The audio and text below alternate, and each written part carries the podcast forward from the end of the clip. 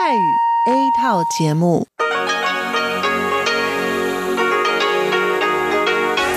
ที่นี่สถานีวิทยุเรดิโอไต้หวันอินเตอร์เนชันแนล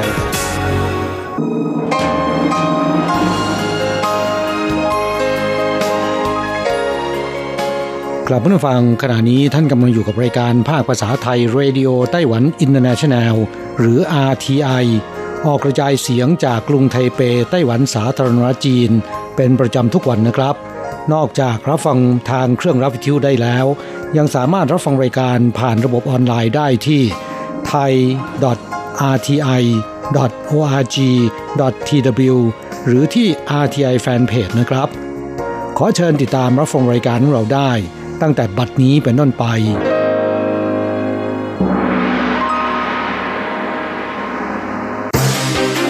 ลำดับแรก ขอเชิญติดตามรับฟัง ข่าวประจำวัน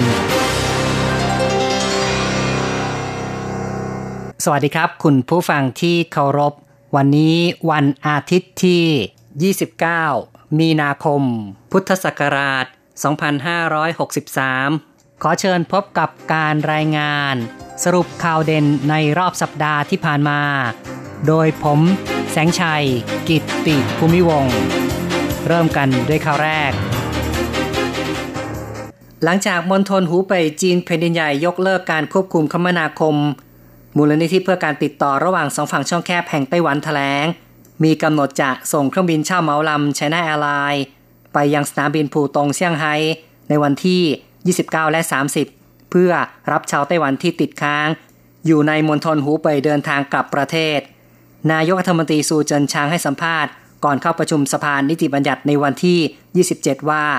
การรับประชาชนกลับประเทศ เป็นสิ่งที่รัฐบาล พยายามกระทำแม้มีอุปสรรคก็ยังรับกลับมาหลายระลอกแล้ว ซึ่งเป็นไปตามเงื่อนไขที่รัฐบาลได้วางไว้ หลังจากที่เมืองอู่ฮั่นยกเลิกการควบคุมคมนาคม ประชาชนสามารถเดินทางกลับประเทศผ่านสนามบินอื่นได้ เป็นวิธีการกลับประเทศในรูปแบบหนึ่งข้อตกลงกรอบความร่วมมือเศรษฐกิจไต้หวันกับจีนแผ่นดินใหญ่ หรือว่าเอ็กฟากำลังจะครบกำหนด 10 ปี ชิวกัวเจิ้งอธิบดีกรมความมั่นคงแห่งชาติตอบข้อซักถามที่สภานิติบัญญัติว่า จากการประเมินสถานการณ์ จีนอาจยกเลิกข้อตกลงเอ็กฟาเพื่อเป็นการเบี่ยงเบียนความสนใจของประชาชน ในภาวะเกิดโรคระบาดโควิด -19 ทางด้านเซินหลงจีนรัฐมนตรีว่าการกระทรวงเศรษฐการได้ตอบข้อซักถามที่สภานิติบัญญัติว่าจากกระทบต่อเศรษฐกิจประมาณ 5%ที่สำคัญก็คือ เราจะต้องยกระดับการผลิต และต้องหาทางขยายตลาดที่หลากหลายมากขึ้น เป็นการรับมือวิธีการหนึ่งข่าวต่อไปนะครับ ประธานาธิบดีโดนัลด์ทรัมป์ของสหรัฐลงนามกฎหมายคุ้มครองและส่งเสริมระหว่างประเทศ ต่อพันธมิตรไต้หวันปี 2019 หรือว่าไทเปแอคในวันที่ 26 มีนาคม หวังจงเยียนโฆษกทำเนียบประธานาธิบดีแถลงในวันที่ 27 ว่า กฎหมายนี้ผ่านการพิจารณาของสภาผู้แทนราษฎร และอุทิสภาของสหรัฐในวันที่ 4 และ 11 มีนาคม หลังจากประธานาธิบดีทรัมป์ลงนามแล้ว ถือว่ามีผลเป็นกฎหมายในประเทศของสหรัฐ การที่สหรัฐสนับสนุนต่อไต้หวัน เข้าร่วมองค์กรระหว่างประเทศ ส่งเสริมความสัมพันธ์พันธมิตร และกิจการต่างประเทศของไต้หวันทำเนียบประธานาธิบดีรู้สึกยินดี และขอขอบคุณอย่างยิ่ง ต่อไปเป็นข่าวเกี่ยวกับการก่อสร้างลู่วิ่งที่ 3 ของสนามบินเทาหยวนการก่อสร้างลู่วิ่งที่ 3 ของสนามบินเทาหยวนผ่านการประเมินด้านสิ่งแวดล้อม ในวันที่ 26 เจิ้งเหวินชั่นผู้ว่าการนครเทาหยวนแถลงว่า โครงการเมืองสนามบินเทาหยวนเพิ่มศักยภาพการแข่งขันของประเทศ การสร้างลู่วิ่งที่ 3 เป็นโครงสร้างพื้นฐานสำคัญประการหนึ่ง ช่วยเพิ่มปริมาณการขนส่งทางอากาศได้อย่างมากทำให้ไต้หวันรักษาความเป็นผู้นำด้านศูนย์กลางคมนาคมในเอเชียต่อไป อย่างไรก็ตามองค์กรประชาชนและกลุ่มอนุรักษ์สิ่งแวดล้อมแถลงการร่วมกันว่า กระบวนการพิจารณามีความบกพร่อง จะยื่นร้องเรียนต่อองค์กรการปกครอง พวกเขาเห็นว่าคลังน้ำมันอยู่ใกล้กับสนามบินมีความเสี่ยงสูง อีกทั้งการอพยพเคลื่อนย้ายประชาชน ส่งผลกระทบด้านสังคมอย่างมาก การสร้างลู่วิ่งที่ 3 ของสนามบินเทาหยวนจะต้องมีการเวนคืนที่ดินและบ้านเรือน 6,190 หลังคาเรือน กระทบประชาชน 16,000 คน ครอบคลุมพื้นที่ 2,599 เฮกตาร์ ข้าต่อไปนะครับชาวไต้หวันพอใจต่อการสั่งซื้อหน้ากากอนามัยทางอินเทอร์เน็ต การระบาดโควิด -19 ส่งผลให้ประชาชนต้องการหน้ากากอนามัยเพิ่มขึ้น ทางการไต้หวันดำเนินมาตรการปันส่วนจำหน่ายหน้ากากอนามัยให้แก่ประชาชน ผู้ใหญ่ซื้อได้สัปดาห์ละ 3 แผ่น เด็กซื้อได้สัปดาห์ละ 5 แผ่น โดยซื้อที่ร้านขายยา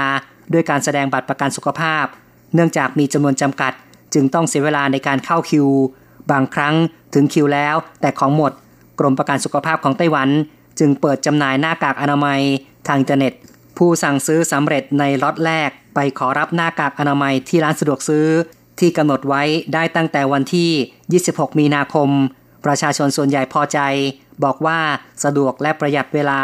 เข้าต่อไปนะครับ ประธานาธิบดีไช่เงวนแห่งไต้หวันสารจีนเดินทางไปตรวจเยี่ยมการเตรียมพร้อม ป้องกันโรคระบาดของหน่วยทหารบก ที่ 203 หลังรับฟังการบรรยายสรุป รับทราบการจัดเตรียมกระเป๋าสเสบียง และสิ่งของเพื่อกักกันตนเองป้องกันโรค การฝึกทางทหาร รวมทั้งตรวจดูมาตรการ ศูนย์สวัสดิการในค่ายทหาร ประธานาธิบดีกล่าวว่า ก่อนอื่นขอขอบคุณกองทัพพยายามและทุ่มเทในเวลานี้ หลังเกิดโรคระบาดทหารให้ความร่วมมือทันที เพื่อป้องกันโรค ระดมกำลังช่วยผลิตหน้ากากอนามัย และเพิ่มกำลังผลิตในด้านอื่นๆ ช่วยเหลือในการฆ่าเชื้อโรคเครื่องบินเหมาลำที่รับประชาชนกลับประเทศ ประธานาธิบดีกล่าวได้ว่าทุกท่านทราบดี ในภาวะการระบาดของโรคโควิด -19 แต่จีนไม่เคยลดการคุกคามต่อไต้หวัน กองทัพจึงผ่อนคลายไม่ได้ข้าวต่อไปครับ การระบาดโควิด -19 ลุกลามกว้างขวางขึ้นทั่วโลก มีผู้เสนอแนะให้ประธานาธิบดี ประกาศภาวะฉุกเฉิน ต่อกรณีนี้ นายกรัฐมนตรีซูเจินชางตอบข้อซักถามที่สภานิติบัญญัติในวันที่ 24 ว่า รัฐบาลดำเนินการทีละขั้นตอน หากภาวะเศรษฐกิจต่างประเทศเปลี่ยนแปลงรับมือไม่ได้ หรือเกิดการระบาดจนควบคุมไม่ได้ จนถึงระดับหนึ่ง จึงจะมีการประกาศภาะฉุกเฉิน แต่หวังว่าจะไม่เกิดภาวะเช่นนั้น ปัจจุบันกฎหมายและเครื่องมือต่างๆ ยังรับมือได้ ต่อไปเป็นข่าวสื่อญี่ปุ่น Nikkei Asian Review รายงานว่า ไต้หวันอาจได้รับเชิญเข้าร่วมความตกลงครอบคลุมและก้าวหน้า หุ้นส่วนทางเศรษฐกิจภาคพื้นแปซิฟิกหรือว่า CPTPP และญี่ปุ่นต้องการเชิญไทยเข้าร่วมเป็นสมาชิกด้วย เพราะไทยเป็นฐานการผลิตรถยนต์ที่สำคัญของญี่ปุ่น ในขณะเดียวกันจะเชิญอินโดนีเซียและฟิลิปปินส์ด้วย กระแสข่าวระบุว่าเดือนสิงหาคมปีนี้ จะมีการประชุมระดับรัฐมนตรี กลุ่ม CPTPP ที่เม็กซิโก ซึ่งคาดว่าจะประชุมอนุมัติประเทศที่ต้องการเข้าร่วมสมาชิกเป็นวาระสำคัญ ต่อกรณีนี้เติ้งเจิ้นจงรัฐมนตรีประจำสภาบริหารของไต้หวันบอกว่า ถือเป็นข่าวดีต่อไต้หวัน แต่ไม่ใช่เพียงญี่ปุ่นเชิญ ก็สามารถเข้าร่วมได้ ไต้หวันจะต้องเตรียมพร้อมต่อไป การทำข้อตกลงเกินกว่าสองประเทศมีความยาก และอาจมีอุปสรรคที่ไม่คาดคิดเกิดขึ้นได้ สภาวิจัยแห่งชาติของไต้หวันเร่งถ่ายทอดเทคโนโลยี การผลิตชุดทดสอบโควิด -19 เมื่อต้นเดือนมีนาคมที่ผ่านมาอะคาเดเมียซินิก้าหรือว่าสภาวิจัยแห่งชาติของไต้หวัน ได้ประกาศความสำเร็จ ทีมวิจัยใช้เวลาเพียง 19 วัน คิดค้นและผลิตชุดทดสอบโควิด -19 โดยสามารถย่นระยะเวลาตรวจหาเชื้อไวรัส จากเดิม รู้ผล 4 ชั่วโมง ลดเหลือ 15 นาที ต่อมามีข่าวการถ่ายทอด สิทธิบัตรหรือการร่วมมือกับเอกชนในการผลิต สภาวิจัยแถลงในวันที่ 23 ว่าข่าวดังกล่าวไม่เป็นความจริงทั้งนี้จะเร่งกระบวนการสรรหา ผู้รับถ่ายทอดเทคโนโลยี สภาวิจัยจะจัดประชุมชี้แจงขั้นตอน และทำการประเมินผู้เหมาะสม เพื่อลงนามสัญญาระหว่างกันโดยเร็วข้อต่อไปครับกองบัญชาการควบคุมโรคติดต่อของไต้หวันประกาศเพิ่มโทษอัตราปรับตามระยะเวลาที่ฝ่าฝืนสำหรับผู้ที่ต้องแยกกักตัวในที่พักอาศัย และละเมิดกฎออกนอกที่พัก เช่น ฝ่าฝืน ออกจากที่พัก ภายใน 2 ชั่วโมง ปรับ 1 0 0 0 0แสนเหรียญไต้หวัน หากเกิน 72 ชั่วโมงขึ้นไป ปรับ 1 ล้านเหรียญไต้หวันเป็นต้น ตามสถิติกองบัญชาการควบคุมโรคติดต่อจนถึงวันที่ 21 มีนาคม มีผู้สัมผัสติดเชื้อ ต้องแยกกักตัวในที่พักเกินกว่า 4,100 คน ในจำนวนนี้ 1,600 คนกำลังอยู่ระหว่างดำเนินการ ส่วนผู้ที่มีประวัติการเดินทางไปต่างประเทศ ต้องแยกกักตัว ในที่พักมีมากกว่า 66,000 คน ในจำนวนนี้กว่า 30,000 คนอยู่ระหว่างดำเนินการ ในช่วงการแพร่ระบาดโควิด -19 มีประชาชนจำนวนไม่น้อย ใช้วิธีการป้องกันดูแลสุขภาพ ด้วยอาหารการกิน เช่นหัวหอม มีสารประกอบซัลเฟอร์ หรือกรรมฐานช่วยเสริมสร้างภูมิคุ้มกันร่างกาย ใช่ชวนซื่อ ผู้ใหญ่บ้านแขวงตงหลี เขตเฉียนเจิ้นนครเกาสงควักเงินส่วนตัวเกือบ1 0 0 0 0แสนเหรียญไต้หวัน จัดซื้อหัวหอม จากตำบลเหิงชุน เมืองพิงตง แจกจะให้ประชาชนลูกบ้าน 1,000 ถุง ชาวบ้านพากันมารับของแจกด้วยความดีใจ ก็ต่อไปนะครับ องค์การสหประชาชาติเปิดเผยผลการจัดอันดับประเทศที่มีความสุขในโลก 3 อันดับแรกได้แก่ ฟินแลนด์ เดนมาร์ก และสวีเดน ส่วนไต้หวันติดอันดับ 25 ครองแชมป์เอเชียตะวันออก ส่วนประเทศที่ไม่มีความสุขมากที่สุดในโลกสามอันดับแรกคือ อัฟกานิสถานเซาท์ซูดาน และซิมบับเวสำหรับไทยอยู่ลำดับที่ 54 ในสัปดาห์ที่ผ่านมาไต้หวันมีการประกาศห้ามผู้โดยสารแวะเปลี่ยนเครื่องที่ไต้หวันเริ่มตั้งแต่ 24 มีนาคม จากสถานการณ์โควิด -19 ที่แพร่ระบาดเป็นวงกว้างในทั่วโลก และผู้ติดเชื้อจากต่างประเทศ เพิ่มขึ้นอย่างต่อเนื่อง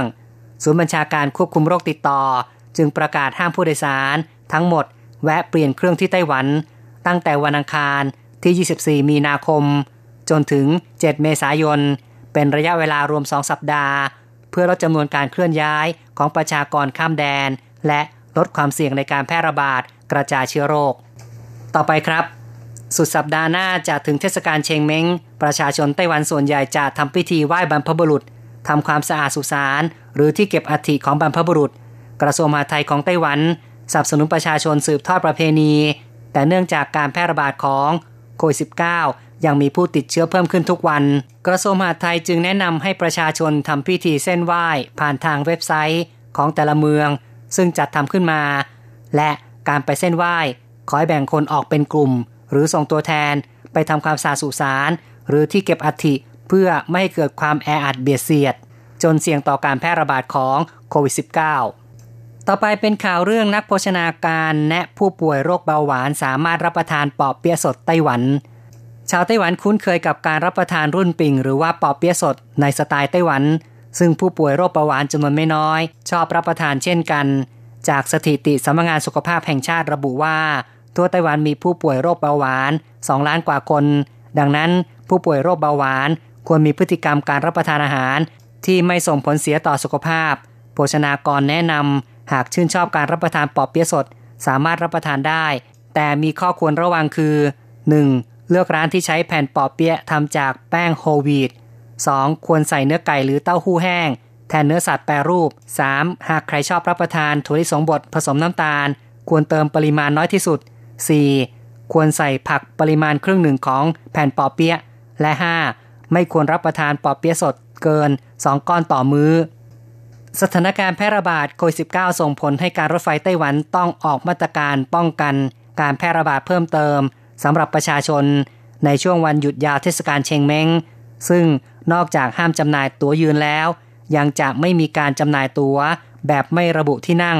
ทั้งนี้เพื่อลดความแออัดของผู้โดยสารในแต่ละโบกี้ ส่วนผู้ที่ถือบัตรโดยสารแบบอิเล็กทรอนิกส์ กับบัตรโดยสารแบบกำหนดเวลายังสามารถใช้งานได้ตามกฎระเบียบปกติ ดยมาตรการดังกล่าว จะมีผลระหว่าง 1-6 เมษายน ซึ่งครอบคลุมขบวนรถเสริม 166 ขบวน ที่เริ่มจำหน่ายตั๋วตั้งแต่ 18 มีนาคมด้วย ต่อไปครับ การระบาดของโควิด -19 ยังส่งผลกระทบต่อการจัดงานไทเปเกม ผู้จัดงานนิทรรศการไทเปเกม 2020 ตัดสินใจประกาศยกเลิก การจัดงานในปีนี้ เนื่องจากเห็นว่ามีความเสี่ยงสูงต่อการแพร่ระบาดโรคโควิด -19 ซึ่งก่อนหน้านี้ได้เคยถแถลงเลื่อนการจัดงานจากเดิมคือ กุมภาพันธ์ เป็นเดือนมิถุนายน แต่หลังจากวันที่ 25 มีนาคมศูนย์บัญชาการป้องกันโรคระบาดไต้หวัน ได้แนะนำให้หยุดจัดกิจกรรมในร่มที่มีคนจำนวนร้อยคนขึ้นไป และกิจกรรมกลางแจ้งที่มีจำนวนคนมากกว่า 500 คนขึ้นไป ฝ่ายจัดงานและผู้ประกอบการจึงหารือและมีมติเป็นเอกฉันท์ ตัดสินใจยกเลิกการจัดงานไทเปเกมโชว์ในปีนี้ คุณผู้ฟังครับสรุปข่าวเด่นประจำสัปดาห์จบลงแล้ว 无限的爱向全世界传开，永恒的关怀来自台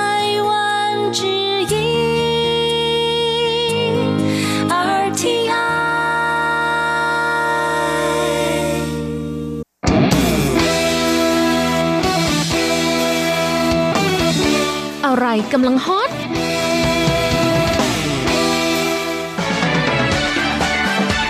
อะไรที่ว่าฮิต เราจะพาคุณไป ติดดาว ติดตามข้อมูลข่าวสารและกระแสความนิยมต่างๆ ในไต้หวัน เพื่อเปิดโลกทัศน์และมุมมองใหม่ ๆ ของคุณได้ในรายการฮอตฮิตติดดาว สวัสดีค่ะ ขอต้อนรับคุณผู้ฟังเข้าสู่รายการฮอตฮิตติดดาวกับดิฉันดีเจอันโกการจยากริชยาคมค่ะ ในสถานการณ์โรคโควิด -19 กำลังแพร่ระบาดไปทั่วโลกในขณะนี้ สัปดาห์นี้ไต้หวันมียอดผู้ติดเชื้อไป 200 กว่ารายแล้วนะคะ ซึ่งก็ไม่แน่ใจว่าในวันอาทิตย์ที่รายการจะออกอากาศ ตัวเลขจะขยับขึ้นไปถึงหลัก 300 หรือยังนะคะ ส่วนเรื่องราวที่ยันโกจะพาคุณผู้ฟังไปติดดาวสัปดาห์นี้ มั่นใจว่าจะเป็นข้อมูลที่เป็นประโยชน์สำหรับคุณผู้ฟังในสถานการณ์ช่วงนี้อย่างแน่นอนค่ะหลายท่านที่จำเป็นต้องเดินทางด้วยระบบขนส่งมวลชน รถสาธารณะต่างๆนะคะ ไม่ว่าจะเป็นรถเมล์รถไฟ รถไฟฟ้า รถบัสประจำทาง สิ่งที่สำคัญที่สุดนะคะก็คือ จะต้องสวมหน้ากากอนามัยเพื่อป้องกันตนเองจากเชื้อโรคนะคะ แล้วก็ยิ่งมีบางคนนะคะที่อาจจะติดเชื้อแล้วแต่ไม่รู้ตัว เพราะว่าไม่ได้แสดงอาการ แต่สามารถแพร่เชื้อได้ อันนี้ก็เป็นเรื่องของจิตสำนึกต่อสาธารณะนะคะที่จะปกป้องส่วนรวมไม่ให้รับเชื้อจากเราไปโดยไม่รู้ตัว ดังนั้นเรื่องของการใส่หน้ากากอนามัยก็เป็นเรื่องที่ไม่ควรละเลยค่ะอีกอย่างก็คือควรหลีกเลี่ยงการสัมผัสละอองฝอยที่กระเด็นจากสารคัดหลั่งของผู้อื่น ซึ่งอาจทำให้ติดเชื้อได้นะคะ ว่าแต่ควรจะทำยังไง แพทย์ไต้หวันแนะนำวิธีการเลือกตำแหน่งที่นั่งที่ยืนบนรถโดยสารสาธารณะค่ะ ว่ามีจุดเสี่ยงตรงไหนบ้าง ถ้าเรารู้ก่อนก็จะช่วยลดความเสี่ยงจากการติดเชื้อลงได้นะคะ คุณผู้ฟังมาลองฟังกันดูค่ะจุดเสี่ยงต่อการสัมผัสเชื้ออยู่ที่ช่องแอร์และที่นั่งริมทางเดินค่ะ สาเหตุเป็นเพราะเวลาอากาศร้อนๆ ก็จะมีคนส่วนใหญ่นะคะ ที่เลือกยืนหรือว่านั่งใกล้ๆช่องแอร์จริงไหมคะทำให้มีคนไปยืนออเบียดเสียดกันจำนวนมาก ก็จะเพิ่มโอกาสในการรับเชื้อมากขึ้นค่ะต่อไปต้องคิดใหม่แล้วนะคะว่าจะยอมทนร้อนหรือว่าจะเสี่ยงติดเชื้อโควิด -19 ส่วนการนั่งที่นั่งริมทางเดินนั้นมีความเสี่ยงยังไงนะคะ เขาบอกว่าเสี่ยงต่อการติดเชื้อมากกว่าการนั่งที่นั่งริมหน้าต่างค่ะ นั่นเป็นเพราะว่ามีผู้คนเดินไปเดินมาบนทางเดินบ่อย คนที่เดินไปเข้าห้องน้ำก็ไม่รู้ว่ามีใครติดเชื้ออยู่หรือเปล่านะคะ ดังนั้นเวลาโดยสารระบบขนส่งมวลชน ควรเลือกที่นั่งริมหน้าต่าง จะลดโอกาสสัมผัสเชื้อได้มากกว่าค่ะ แพทย์ระบุว่าละอองฝอยขนาด 6 ไมครอนขึ้นไป ขณะพ่นออกไปจะพุ่งกระจายออกไปและตกในระยะ 1 เมตรนะคะ แต่ถ้าเป็นสถานที่ที่มีเครื่องปรับอากาศ ละอองฝอยขนาด 3-4 ไมครอน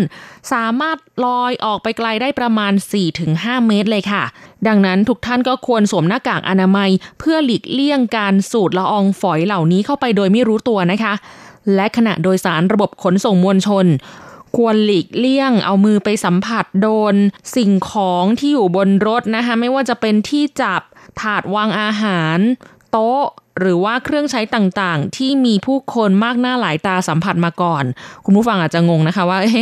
เบนรถนี่มีโต๊ะมีถาดวางอาหารด้วยเหรอ ก็อย่างเช่น รถไฟความเร็วสูงในไต้หวันนะคะ จะมีถาดสำหรับวางอาหาร คือเป็นโต๊ะที่ติดกับพนักที่นั่งด้านหน้าของเรา เหมือนบนเครื่องบินเลยนะคะ ทางที่ดีก็คือไม่ควรกินอาหารบนรถไฟความเร็วสูงแล้วล่ะ เพราะว่าในช่วงนี้มันค่อนข้างอันตรายไปนิดนึง อีกเรื่องที่ควรทราบและระมัดระวังนะคะก็คือ กระเป๋าถุงสัมภาระต่างๆของเรานะคะ เวลาที่โดยสารระบบขนส่งมวลชน ไม่ควรวางกระเป๋าไว้บนพื้นเลยนะคะ เพราะว่าบนพื้นเนี่ยอาจจะมีเชื้อไวรัสที่คนอื่นไอจามแล้วกระเด็นตกมาอยู่บนพื้น มันก็ไม่หายไปไหนนะคะ มันก็จะอยู่บนนั้น แล้วเวลาเราเอากระเป๋าไปวาง มันก็จะติดกระเป๋าของเรานั่นเอง แล้วเราก็ถือสะพายติดตัวไปเงี้ยนะคะ มันก็จะไปติดโดนเสื้อผ้าหรือว่า โดนมือของเราโดยไม่ได้ตั้งใจ กลายเป็นว่ารับเชื้อโดยไม่รู้ตัวอีก โอ้โห เดี๋ยวนี้จะใช้ชีวิตนี่มันลำบากลำบากนะคะ ไม่ว่าจะเป็นเครื่องบินก็ดี รถไฟความเร็วสูงก็ดี รถไฟก็ดี รถเมย์ก็ดีนะคะ คือก็ไม่ค่อยมีคนมาคอยเช็ดพื้นทำความสะอาดอยู่ทุกๆ ชั่วโมงจริงไหมคะ เชื้อมันก็จะยังติดอยู่บนพื้น ก็เป็นเรื่องที่ต้องระวังค่ะถ้ามาลองนึกถึงบนเครื่องบินนะคะ โอ้โห ที่ผ่านมานี่ กระเป๋าของเราเนี่ยจำเป็นต้องวางอยู่บนพื้นเลยล่ะ เวลาที่เขาเตรียมเครื่องออกหรือว่าเตรียมเครื่องลงแล้วนะคะโอ้โหแอร์โฮสเตสเขาจะมาบอกเลยว่าให้เอากระเป๋าวางสอดไว้ที่ใต้เก้าอี้ด้านหน้านะคะ มันก็ต้องวางบนพื้นแน่นอน แล้วจะหลีกเลี่ยงจุดนี้ได้ยังไงนะคะตอนนี้อาจจะไม่ค่อยมีไฟล์ที่บินระหว่างประเทศกันแล้ว แต่ถ้ายังจำเป็นต้องบินกันอยู่ หรือว่าเป็นการบินภายในประเทศนะคะ อืมอาจจะแนะนำอย่างนี้ค่ะว่า ให้คุณผู้ฟังนะคะนำกระเป๋าสัมภาระเนี่ยเก็บไว้บนเคบินข้างบนเลย ที่เป็นช่องเก็บกระเป๋าสัมภาระเหนือศีรษะนะคะ หรืออีกวิธีหนึ่งค่ะอันโกเคยใช้ คือสะพายกระเป๋าแบบใบเล็กๆเลยนะคะ ที่เอาไว้ใส่เงิน ใส่มือถือได้ แล้วก็เป็นแบบ cross body สะพายขวางข้ามลำตัวนะคะ ต้องเป็นใบแบบเล็กๆเลยนะคะ ไม่ใหญ่เกินไปไม่งั้นแอร์โฮสเตสจะบอกว่าให้เราเอาไว้สอดใต้เก้าอี้อยู่ดี กลับมาที่เรื่องของรถโดยสารบนบกกันต่อนะคะ เขาบอกว่าอีกจุดที่ต้องระวังนะคะ ก็คือบริเวณที่สอดบัตรสแกนเข้าออกประตูค่ะ หรือว่าแปะบัตรเพื่อจ่ายเงินค่าโดยสารนะคะ ตรงนี้เนี่ยสกปรกมากที่สุดเลย เพราะว่าแต่ละวันมีผู้คนเป็นหมื่นๆสัมผัส ดังนั้นต้องระวังมือของเราจะไปสัมผัสเชื้อโรคที่จุดนี้ด้วยล่ะค่ะ สิ่งที่อยากจะย้ำเตือนกับคุณผู้ฟังนอกเหนือจากการสวมหน้ากากอนามัยนะคะ ไม่ไปสัมผัสจุดเสี่ยงต่อเชื้อโรค ก็ยังมีเรื่องของ การล้างมือบ่อยๆ แล้วก็พ่นสเปรย์แอลกอฮอล์หรือว่าใช้เจลล้างมือทำความสะอาดสิ่งของเครื่องใช้ด้วยนะคะ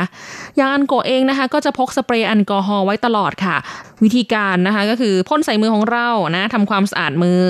ใช้พ่นลงบนกระดาษทิชชู่ เอาไว้เช็ดทำความสะอาด อย่างเช่น หน้าจอโทรศัพท์มือถือเคสมือถือของเรานะคะ ต้องเช็ดทุกวันเลย เพราะว่า มือถือเนี่ยเป็นอุปกรณ์ที่อยู่ใกล้ตัวเรามากที่สุด ใช้งานก็บ่อยที่สุดนะคะ อาจจะเป็นแหล่งที่มีเชื้อโรคไปติดอยู่ โดยที่เราไม่รู้ แล้วเราก็เอามือไปจับมากที่สุดเลยเนี่ยสไลด์หน้าจอ ดูข่าว ดูนู่นดูนี่นะคะ พิมพ์ตอบแชทไลน์อย่างนี้ โอ้ยเสร็จแล้วก็เผลอขยี้ตาขยี้จมูก ก็อาจจะติดเชื้อโดยไม่รู้ตัวอีก ดังนั้นก็ควรจะเช็ดทำความสะอาดโทรศัพท์มือถือของเราทุกวันนะคะ ด้วยความปรารถนาดีจากดีเจอันโกค่ะ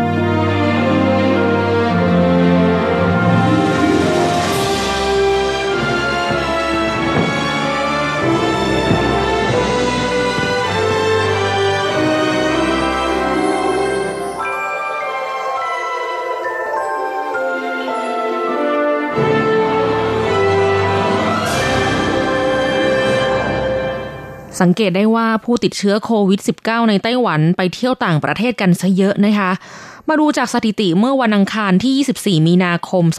2563 ค่ะ ไต้หวันมียอดผู้ติดเชื้อโควิด -19 รวมทั้งสิ้น 216 รายนะคะ และในจำนวนนี้เนี่ยรับเชื้อจากต่างประเทศถึง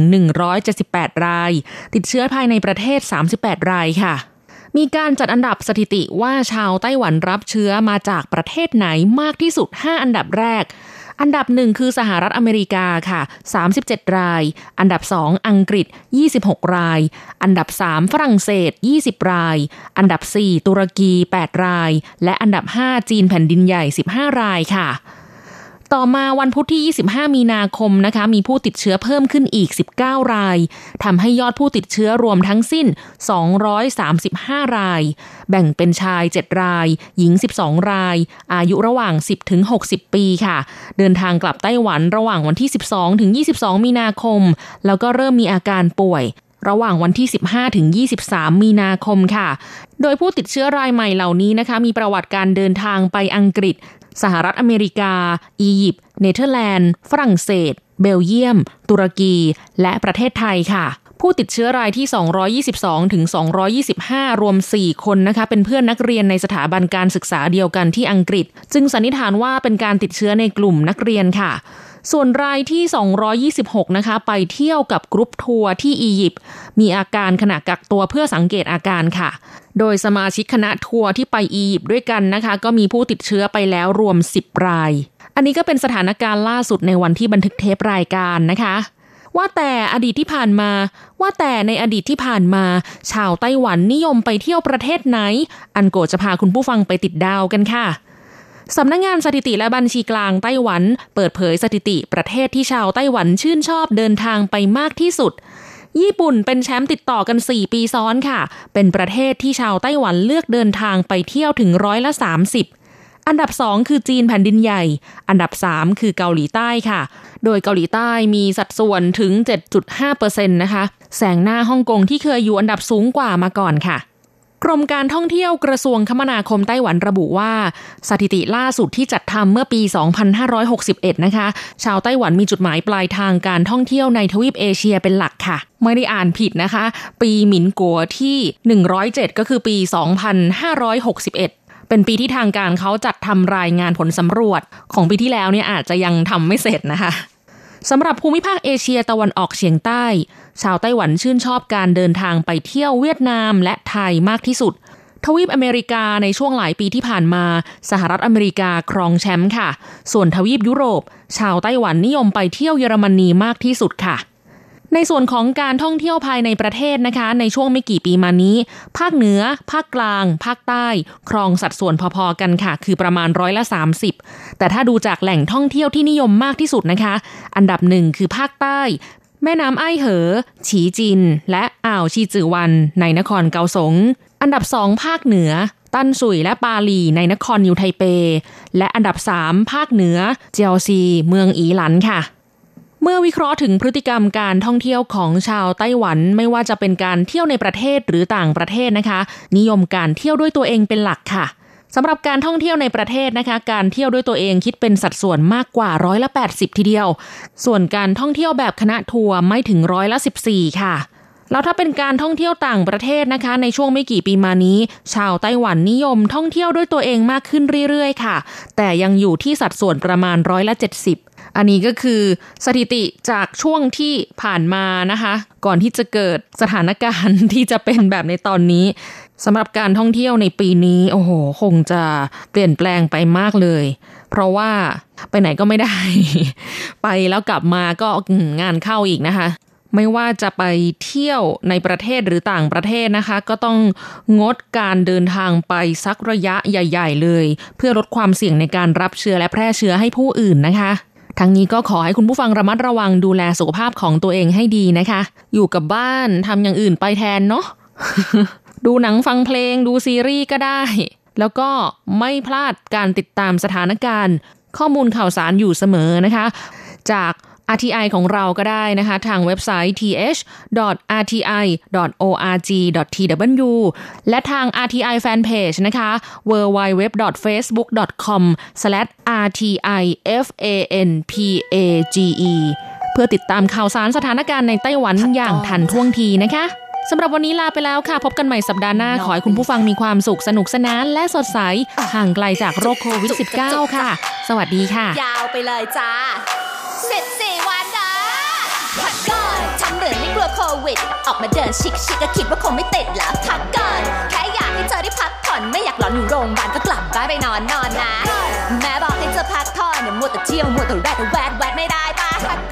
น้องอยากให้พี่ต้องสั่งสอนไว้เดินหน้าข้อตาอิจฉานั้นน้องกลับบ้านไปนอนนอนปะพักพักพักบอกให้เราไปพักก่อนเพราะชีวิตสำคัญกว่าเข้าใจบ้านนี่อย่าหลอนใช้เงินเก็บที่ตุนไว้ตั้งแต่ชาติต่างก่อนเธอไม่มีไม่เป็นไรกินน้ำปลาปลาตายก่อนบอกให้กูใส่หน้ากากแต่มึงเสียกักจนขาดตลาดเราสาจะแดกเพราะแค่ประหลาดแล้วเงินทุกครั้งจนหนังจะขาดอ๋อสะใจยังมึงสะใจกันพอหรือยังที่ยังไม่พอให้เดินออกไปดมฝุ่นพีเอ็มไม่เสียตังค์โรคมากงานหมดกันที่ไม่ได้ก็จำตกเพราะพ่อแม่ค้าก็หัวหดในรัฐบาลหายหมดอยู่แบบสบายๆยังไงก็คงไม่แก่ตายอดงานอดเที่ยวพักผ่อนอยู่บ้านและอีกสักพักก็อดตายไงล่ะลูกหลาควรหยุดเอาเวลาไปหาหมอว้ายไม่ได้เหรอเอาค่าตรวจแพงก็ใส่แมสแล้วก็กลับไปกักตัวนะเออไม่มีอะไรจะมาบรรยายก็ค่าตรวจโควิดแพงชิบหายมันอยากให้ตายแล้วกูจะไง I wanna cry yeah talking shit all day and you always doing nothing but come see wow ก็มึงทุกสิ่ง what can I do I'll fuck it up yeah รักสักก็จะแดกสักกาเราหมู่เราคงชิบหายห่างกันสักพักฉันไม่อยากตายถ้าฉันไม่ได้แล้วเสียสิไหมพักก่อนทำเหมือนไม่กลัวโควิด ออกมาเดินชิคชิคก็คิดว่าคงไม่ติดล้วพักก่อนแค่อยากให้เธอได้พักผ่อนไม่อยากหลอนอยู่โรงพยาบาลก็กลับบ้านไปนอนนอนนะ แม่บอกให้เธอพักผ่อนมัวแต่เที่ยวมัวแต่แวดแวดแวดไม่ได้ปะพักก่อนน้องอยากให้พี่ต้องสั่งสอนไว้เดินหน้าเข้าไปอีถอนนั้นนอนกลับบ้านไปนอนนอนปะพักก่อนพักก่อน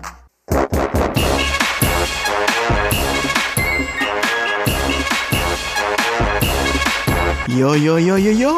กากาขาเมาทั้งหลายล้อมวงกันเข้ามา ได้เวลามาสนุกกันอีกแล้ว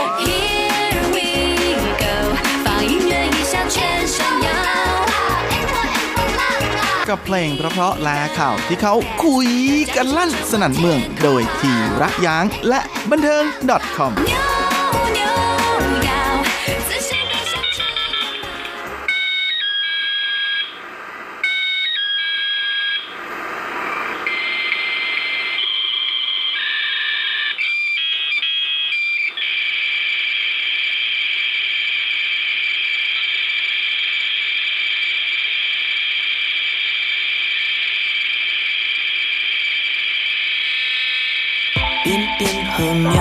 给你，零食和玩具给我。我现在不想理你，除非你开个罐头，咬断你的耳机，把你沙发抓破。偶尔蹭过来给你摸，你的咖啡，弄脏我的肉球，再踩上你的枕头。欢迎来到猫咪共和国，不需要签证入境，我只要你说。你会永远伺候我，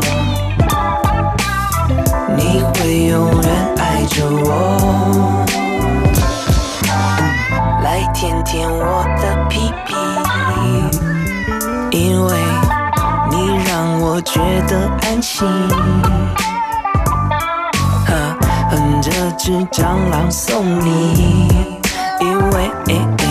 怕你不会照顾自己，咬断你的耳机，把你沙发抓破，偶尔蹭过来给你摸，打翻你的咖啡，弄脏我的肉球，再踩上你的枕头。来到。猫咪共和国不需要签证如今，我只要你说，你会永远伺候我，你会永远爱着我。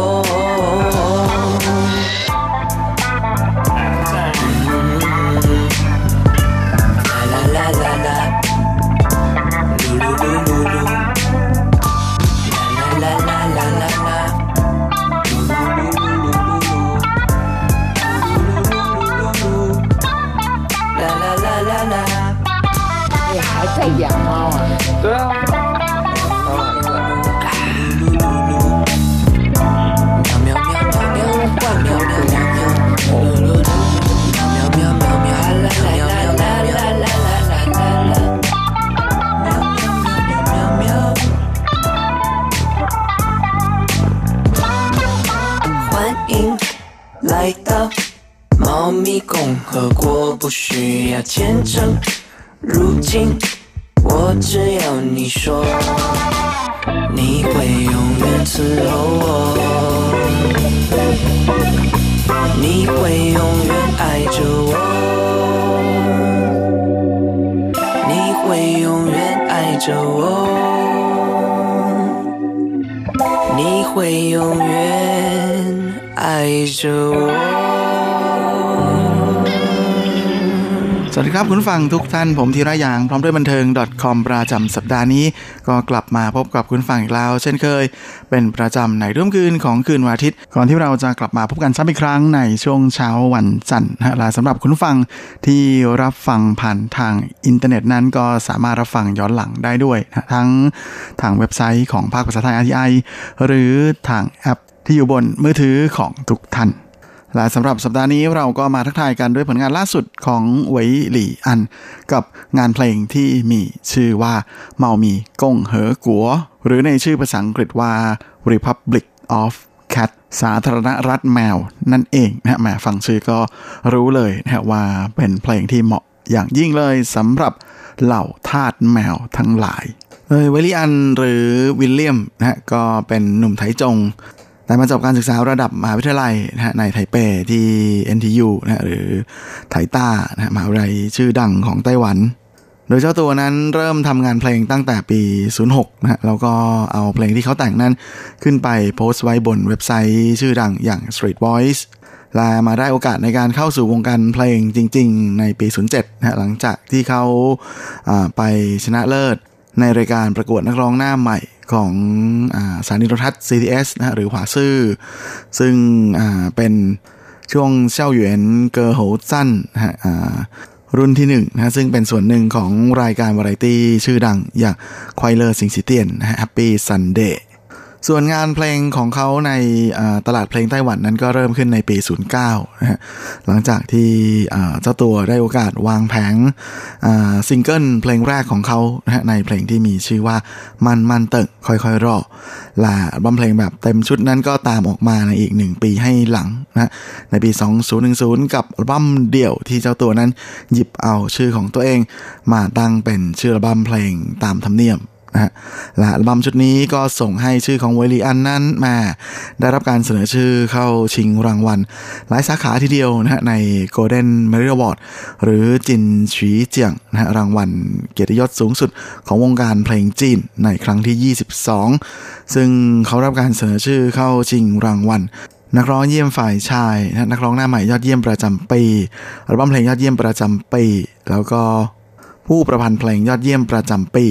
ก่อนที่ในท้ายที่สุดนั้นเขาจะสามารถคว้ารางวัลนักร้องหน้าใหม่ยอดเยี่ยม ประจำปีมาครองได้สำเร็จเนื้อบัมเพลงชุดที่ 2 ของเจ้าหนุ่มนั้นก็ออกวางตลาดในปี 2012นะฮะกับรัมชุดอยู่เหรินใจเติ่งมีคนรออยู่ ซึ่งในปีเดียวกันนั้นเจ้าหนุ่มก็ได้มีโอกาสไปเปิดคอนเสิร์ตที่ฮ่องกงนะเป็นครั้งแรก กับทัวร์คอนเสิร์ต The Impressionist นะหรืออิงเซียงไพ่ที่จัดขึ้นที่ฮ่องกงและไทเป ก่อนที่เมื่อปีที่แล้วนะฮะเขาจะมีโอกาสได้ถ่ายโฆษณาเป็นครั้งแรกนะฮะร่วมกับสาวสวยอย่างกูเสวยฟูและนอกจากนี้เขายังได้รับการคัดเลือกจากกระทรวงวัฒนธรรมไต้หวันนะฮะให้เป็นตัวแทนของนักร้องไต้หวันร่วมกับสาวโจลินชัยลินนะเดินทางไปแสดงคอนเสิร์ตนะในปารีสเพื่อโปรโมทไต้หวันด้วยนะในช่วงของรู้สึกว่าถ้าจำไม่ผิดจะเป็นเทศกาลดนตรีที่ปารีส โดยทั้งโจลินและเวลีอันนะก็ขึ้นเวทีในช่วงของไต้หวันไนท์ที่ฝ่ายรัฐบาลไต้หวันเป็นเจ้าภาพและเมื่อช่วงต้นปีที่ผ่านมานะฮะต้นเดือนมีนาคมนั้น เจ้าหนุ่มนะก็ได้ไปจัดนิทรรศการพิเศษนะของเจ้าตัวเอง ที่หวาซานเหวินช่วงหยวนชีนะฮะกับการโชว์ภาพสามมิติของเขาและสำหรับงานเพลงล่าสุด ของวิลเลียมนั้นก็เป็นเมามีก้งเหอกัวหรือสาธารณรัฐแมวนั้น ก็เป็นอะไรที่เป็นการเล่นคำนะกับ ROC ที่เป็นชื่อประเทศอย่างเป็นทางการของไต้หวัน เพราะว่างานเพลงเพลงนี้นั้นมีชื่อภาษาอังกฤษว่า Republic of Cat นะฮะที่ย่อว่า ROC เหมือนกันเลย โดยวิลเลียนก็เล่าให้ฟังนะว่าตอนที่เขา เขียนเพลงเพลงนี้เนี่ยก็ได้ไอเดียและแรงบันดาลใจมาจากแมว 3 ตัวที่เขาเลี้ยงอยู่ซึ่งตัวนั้นก็อยาก ที่จะบันทึกเอาเรื่องราวของเหล่าแมวทั้งหลายนี้เอาไว้นะก็เลยกลายมาเป็นแรงบันดาลใจในการทำอัลบั้มเพลงชุดนี้และแน่นอนนะว่าเจ้าตัวเขาก็มักจะเคยพูดเล่นกับเพื่อนๆอยู่เสมอนะว่าจริงๆนั้นเขารู้สึกว่าตัวเองเหมือนกับใช้ชีวิตอยู่ในกระบะทรายสำหรับแมว ขนาดยักษ์และแน่นอนการเลี้ยงแมว 3 ตัวพร้อม ๆ กันนั้นก็เป็นอะไรที่ค่อนข้างจะมีภาระหนักหนาพอสมควรเลยนะทั้งในส่วนของการขับถ่ายแล้วก็การให้อาหารและอื่นๆนะก็เหมือนกับว่าในชีวิต ของเขากลายเป็นว่าเหมือนกับตัวเขาเองไปอยู่บ้านของแมวนะไม่ใช่อยู่บ้านของตัวเอง ซึ่งวิลเลียนก็เล่าให้เราฟังนะว่าตอนแรกนั้นเขาเลี้ยงแมวอยู่แค่ 2 ตัวนะฮะตัวแรกนั้นก็เป็นแมวสีขาวที่มีหลายจุดนะฮะแมวตัวนี้เขาตั้งชื่อว่าเยปี นะก่อนที่จะมีอีกตัวหนึ่งที่มาพร้อมๆกันนะเป็นแมวลายเสือนะลายทาง เขาก็เลยเรียกแมวตัวนี้ว่าโกโก้นะที่แปลว่าหมา อ้าวนั่นสิแหมตั้งชื่อแมวได้เจ็บปวดมาก เรียกแมวว่าหมา คิดได้ยังไงนะฮะแล้วก็แมวสองตัวนี้เป็นแมวในครอกเดียวกันนะฮะเป็นพี่น้องกัน ส่วนอีกตัวหนึ่งนั้นเป็นแมวจรจัดนะฮะ เก็บได้ระหว่างที่ไปเดินเที่ยวในป่า เขาก็ตั้งชื่อว่าจุยตี้นะที่หมายถึงน้องส้ม โดยเรื่องราวการรับเลี้ยงเจ้าน้องส้มเนี่ยก็เป็นอะไรที่แหมมีความซึ้งแอบแฝงอยู่นะซึ่งเวลิอันก็เล่าบอกว่าเจ้าแมวตัวนี้ตอนแรกนั้นเขาไม่ได้คิดที่จะเลี้ยงเลยนะแต่ว่าหลังจากที่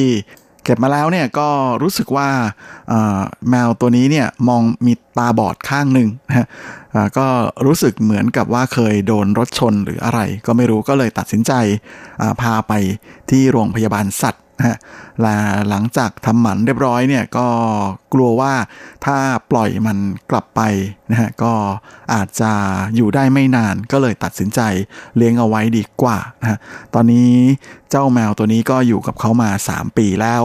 ซึ่งเวลิอันก็บอกว่าเจ้าน้องส้มเนี่ยมีนิสัยค่อยๆค่อนข้างจะคล้ายกับเขามากนะเป็นแมวที่ ต้องการโลกส่วนตัวนะฮะแล้วก็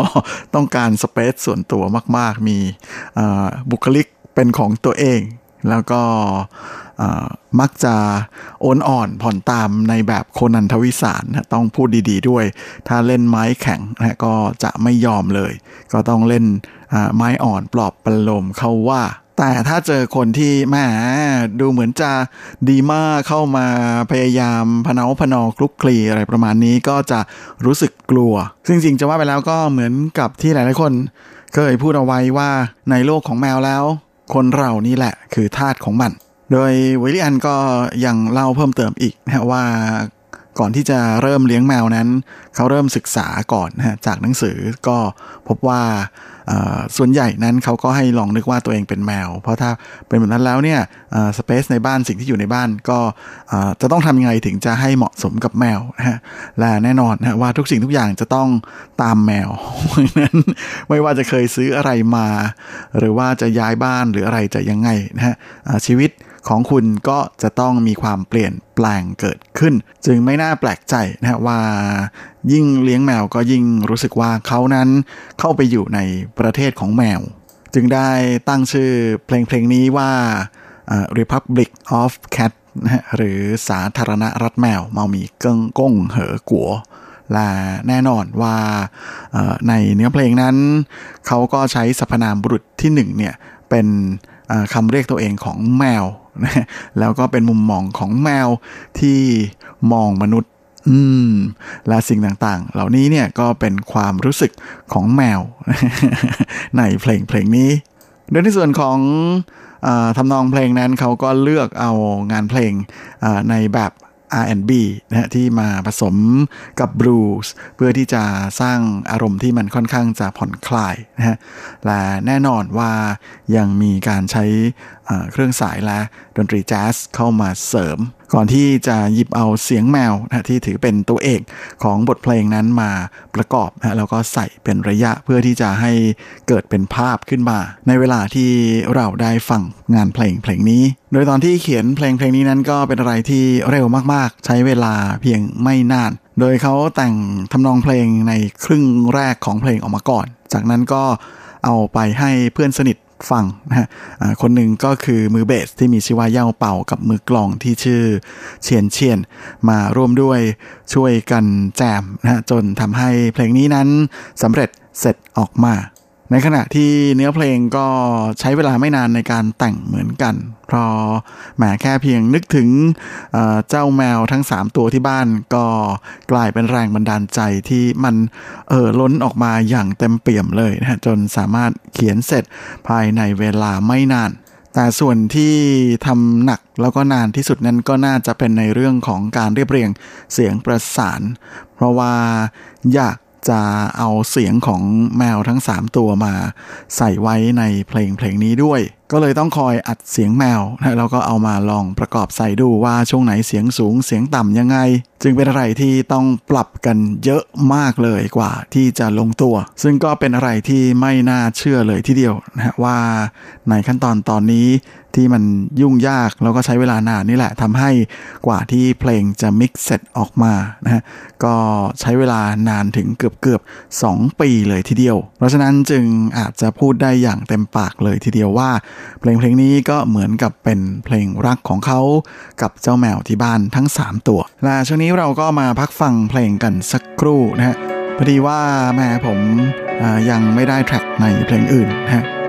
สำหรับอัลบั้มชุดนี้ของหวยลีอันนะก็เลยจะขอหยิบเอางานเพลงในอัลบั้มชุดก่อนๆของเจ้าหนุ่มมาฝากแทนนะกับเพลงที่มีชื่อว่าชื่อเหรินที่หมายถึงคนโง่我独自站在湍急的时间中， 分分秒秒穿过锐利的西风。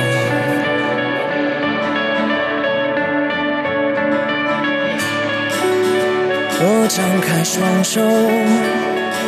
看着自己斑驳，而我还是不懂，还是没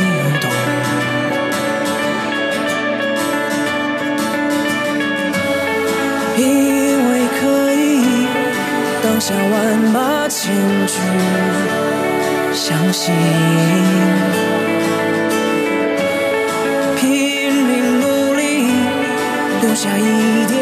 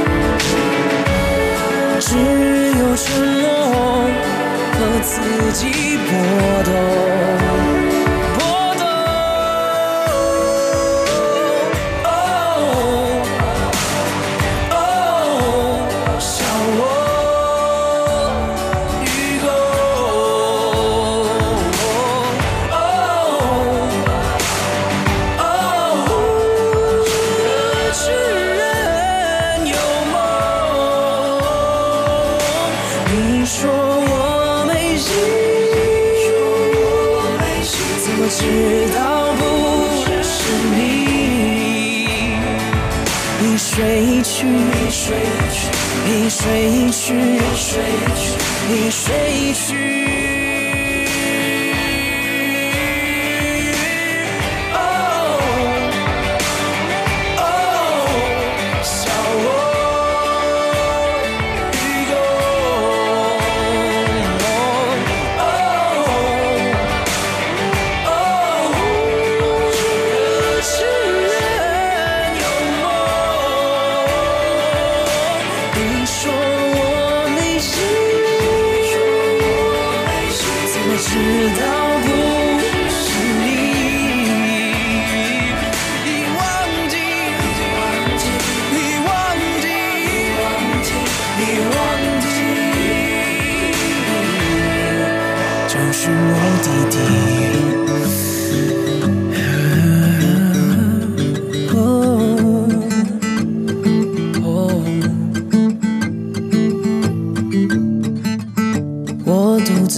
在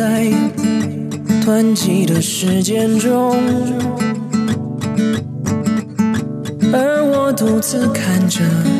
และนี่ก็คือผลงานของเวลีอันนะกับงานเพลงที่มีชื่อว่าชื่อเหรินที่หมายถึงคนโง่หลังจากนี้เราก็มาเข้าสู่ช่วงท้ายของรายการกันกับข่าวคราวความเคลื่อนไหวที่น่าสนใจในบันเทิงในช่วงของซุปซิป .com Baby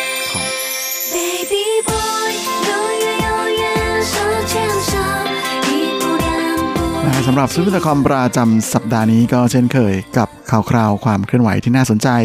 ในวงบันเทิงแบบจีนจีนๆและสำหรับสัปดาห์นี้ เราก็มาเริ่มกันที่ข่าวเศร้า ประจำสัปดาห์นะนั่นก็คือข่าวการจากไปนะของดาราสาวนักลีลาศคนดังอย่างหลิวเจินโดยหลังจากที่ดาราสาวคนสวยวัย 44 ปี ผู้นี้นะฮะเข้ารับการผ่าตัดหัวใจที่โรงพยาบาลหลงส่งนะฮะในกรุงไทเป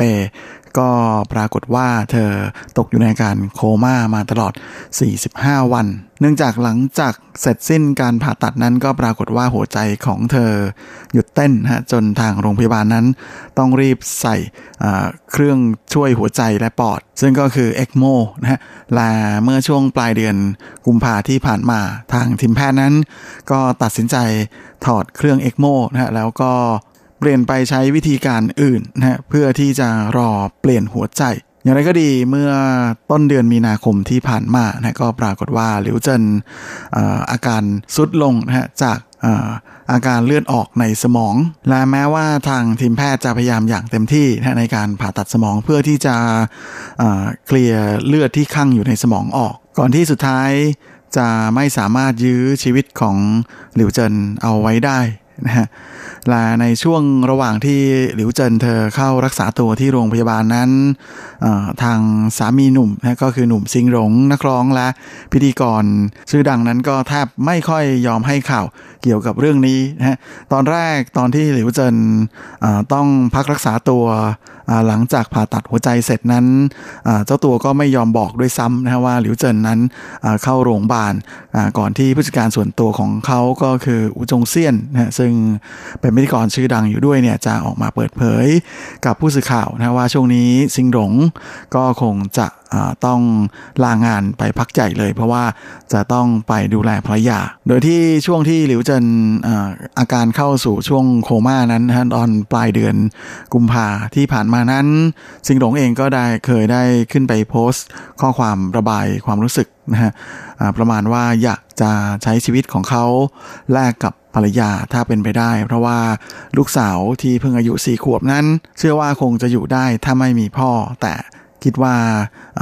ไม่มีแม่นี่คงจะเป็นอะไรที่หนักหนากว่ากันเยอะนะฮะพร้อมกันนี้เขาก็ได้อัดเสียงของลูกสาวนะเอาไปเปิดไว้ที่เตียงอของหลิวเจินอยู่ตลอดนะแม้เธอจะไม่รู้สึกตัวนะแต่ว่ายังไม่ลืมตาขึ้นมาแต่หลังจากที่ได้ยินเสียงของลูกสาวนั้น ก็ถึงกับน้ำตาไหลเลยทีเดียวโดยหลังจากที่ลิวเจินเสียชีวิตนั้น ทางซิงหลงเองนั้นก็แทบจะไม่ ตอบคำถามอะไรของผู้สื่อข่าวนะฮะก็มีทางผู้จัดการส่วนตัวคืออุจงเซียน เป็นคนให้คำตอบแทนนะฮะซึ่งอุจงเซียนก็เล่าให้ฟังนะฮะว่าจริง ๆนั้นสภาพของซิงหลงตอนนี้ก็พูดได้คำเดียวนะฮะว่าปวดร้าวอย่างแสนสาหัสเลยทีเดียว ที่ต้องสูญเสียภรรยาที่เขารักที่สุดไปโดยจริงๆก่อนที่หลิวเจินจะเสียชีวิตนั้นซินหลงนะก็พยายามอย่างเต็มที่ทุกๆอย่างเลยนะฮะแต่ ก็สุดท้ายก็ยื้อไม่ไหวจริงๆนะฮะและแม้แต่ดร.เคอเหวินเจ๋อนะฮะผู้ว่ากรุงไทเปคนดังนะฮะนักการเมืองคนดังนั้นก็ได้ไปเยี่ยมหลิวเจินด้วยนะฮะโดยในช่วงท้ายๆนั้นเขาก็ได้คุยกับซินหลงเหมือนกันนะฮะว่าจากมุมมองของทางการแพทย์แล้วเนี่ยโอกาสที่หลิวเจิน จะกลับมาฟื้นคืนสติได้อีกครั้งนั้น แทบจะเป็นไปไม่ได้เลยนะฮะในขณะที่ทางคุณพ่อคุณแม่ของหลิวเจินเองนั้น ก็ไม่อยากให้ลูกสาวต้องทรมานมากไปกว่านี้นะฮะสุดท้ายแล้วซิงหลงก็เลยตัดสินใจนะยอมให้คุณหมอนั้นถอดเครื่องช่วยหายใจ และยอมให้ภรรยาจากไปนะฮะในวันที่ 22 มีนาคม เวลา 22 นาฬิกา 22 นาที โดยสาเหตุที่ซิงหลงเขาเลือกเวลานี้นั้นก็เป็นเพราะว่าเลข 22นะเป็นตัวเลขที่หลิวเจินเธอชอบที่สุด เป็นทั้งวันเกิดของเธอนะแล้วก็เป็นวันแต่งงานของอเธอกับซิงหลงด้วย แล้ววันนี้อูจงเส้นเองนะก็ได้ใช้โอกาสนี้นะในงานแถลงข่าวนั้น แก้ข้อเข้าใจผิดนะที่เหล่าชาวเน็ตในไต้หวัน ลือกันไปแบบมาเป็นไฟลามทุ่งเลยทีเดียวนะว่าหลิวเจินเธอไม่มีประกันสุขภาพทำให้การเข้าโรงพยาบาลในครั้งนี้เนี่ยต้องเสียเงินเยอะมากซึ่งอูจงเซียนก็บอกนะว่าเขาขอแก้ความเข้าใจผิดตรงนี้นะเพราะว่าหลิวเจินนั้นเธอเป็นประชาชนอของสาธารณจีน นะเพราะฉะนั้นทุกคนจะมีประกันสุขภาพ ส่วนที่ลือกันไปว่าค่าใช้จ่ายในการรักษาหลิวเจินในครั้งนี้เนี่ยเป็นตัวเลขสูงมากเป็นหลายล้านนะจนถึง 10 ล้านเลยทีเดียวนั้น ก็เป็นเพราะว่ามันมีหลายรายการนะที่เป็นรายการที่ไม่ได้ครอบคลุมอยู่ในความคุ้มครองของระบบประกันสุขภาพสำหรับประชาชนนะของสาธารณจีนหรือของไต้หวันนั่นเองนะก็เลยทำให้ซิงหลงเองนั้นต้องควักกระเป๋าจ่ายเงินเพิ่ม เป็นเงินจำนวนไม่น้อย โดยเฉพาะในส่วนของเครื่องช่วยหัวใจนะฮะแล้วก็ค่าใช้เครื่องเอ็กโมนั้น ก็เป็นเงินที่สูงถึงประมาณ 5 ล้านนะฮะกว่ากว่าก็เป็นอะไรที่ค่อนข้างจะหนัก พอสมควรสำหรับซิงหลงแต่ว่า ในจุดนี้ก็คงจะไม่ต้องอเป็นกังวลกันมากนะเพราะว่ามีเพื่อนๆ หลายคนในวงการนะต่างก็พร้อมที่จะให้ความช่วยเหลือในส่วนของค่าใช้จ่ายอยู่แล้ว ซึ่งอันนี้ส่วนหนึ่งก็คงจะด้วยความที่ทั้งสองสามีภรรยานะฮะเป็นคนนิสัยดีมาก ๆ เลยนะฮะเพราะฉะนั้นเพื่อนฝูงในวงการบันเทิงนั้นค่อนข้างจะเยอะนะแล้วก็มีเพื่อนดีๆ ที่เป็นระดับเพื่อนสนิทหลายคนทีเดียวนะฮะอย่างแม้แต่ภรรยาของเจ้าสัวกัวไทหมิงนะฮะมหาเศรษฐีอันดับหนึ่งของไต้หวันนั้น ก็เป็นเพื่อนสนิทคนหนึ่งของหลิวเจินนะเพราะว่าทั้งคู่มี background มาคล้าย ๆ กันนะกับการเป็นครูสอนเต้นนะโดยหลิวเจินนั้นเธอเป็นครูสอนลีลาศนะเพราะว่าเธอดังมาก ๆ ในเรื่องของการเป็นนักลีลาศคนดังนะเคยไปประกวดได้แชมป์มาหลายที่เลยทีเดียวนะในขณะที่เจิงซินอิงภรรยาของกัวไทหมิงนะฮะก็เคยเป็นครูสอนเต้นรำให้กับให้กับคนดังๆ หลายคนนะฮะอย่างเช่นหลินจื้อหลิงนางเอกคนดังก็เป็นลูกศิษย์ของเธอ ละก็ไม่น่าแปลกใจนะฮะที่จะมีเหล่าผู้คนในวงการของเธอออกมาไว้อะไรหลิวเจินมากมายเลย ซึ่งหนึ่งในตัวนี้ก็เป็นคนดังระดับดาวค้างฟ้าของวงการบันเทิงจีนอย่างเฮียหลิวนะฮะหลิวเตอหวาด้วย โดยหลิวเจินนั้นมีโอกาสได้โด่งดังในวงการบันเทิงจีนนั้นก็เป็นเพราะว่าเธอมีโอกาสได้ไปเป็นคู่เต้นลีลาศของหลิวเตอหวานะฮะในรายการโทรทัศน์ชื่อดังของไต้หวันก็คือ综艺大哥大นะฮะเมื่อปี2004นะฮะจริงๆ ก่อนหน้านี้หลิวเจินนั้นก็เป็นครูสอนลีลาศแต่ว่าก็เป็นเหมือนกับเป็นดาราในระดับรองๆนะแต่หลังจากที่ไปออกทีวี เต้นลีลาดคู่กับหลิวเตอหวาในครั้งนั้นเนี่ยก็ทำให้ชื่อของเธอนั้นโด่งดังขึ้นมาเลยทีเดียวและแน่นอนนะหลังจากที่ทราบข่าวการเสียชีวิตของหลิวเจินในครั้งนี้นั้นหลิวเตอหวาเองก็ได้ฝาก ข้อความถึงซิงหลงนะสามีของเธอด้วยว่าเขารู้สึกเสียใจมาก แล้วก็เป็นอะไรที่น่าเสียดายทีเดียว แล้วก็หวังว่าซิงหลงจะดูแลตัวเองให้ดี พร้อมกันนี้ก็อย่าลืมดูแลทั้งครอบครัวและลูกสาวให้ดีด้วยเช่นกัน ซึ่งแน่นอนนะฮะว่าเราก็คงจะต้องขอร่วมไว้อะไรนะให้กับการจากไปของอดาราและนักลีลาดคนดังของวงการบันเทิงไต้หวันผู้นี้ด้วยยครับรายเวลาของรายการสัปดาห์นี้ก็หมดลงสลาวนะครับผมก็คงจะต้องขอตัว ขอลาไปก่อนด้วยเวลาเพียงเท่านี้ เอาไว้เราค่อยกลับมาพบกันใหม่ครั้งอาทิตย์หน้าเช่นเคย ในวันและเวลาเดียวกันนี้ส่วนสำหรับวันนี้ ก็ขอพรให้คุณฟังทุกท่านโชคดี มีความสุข สุขภาพแข็งแรงกันทุนาทุกคนเฮ้งเฮงและสวัสดีครับ不屑。向全世界传开，永恒的光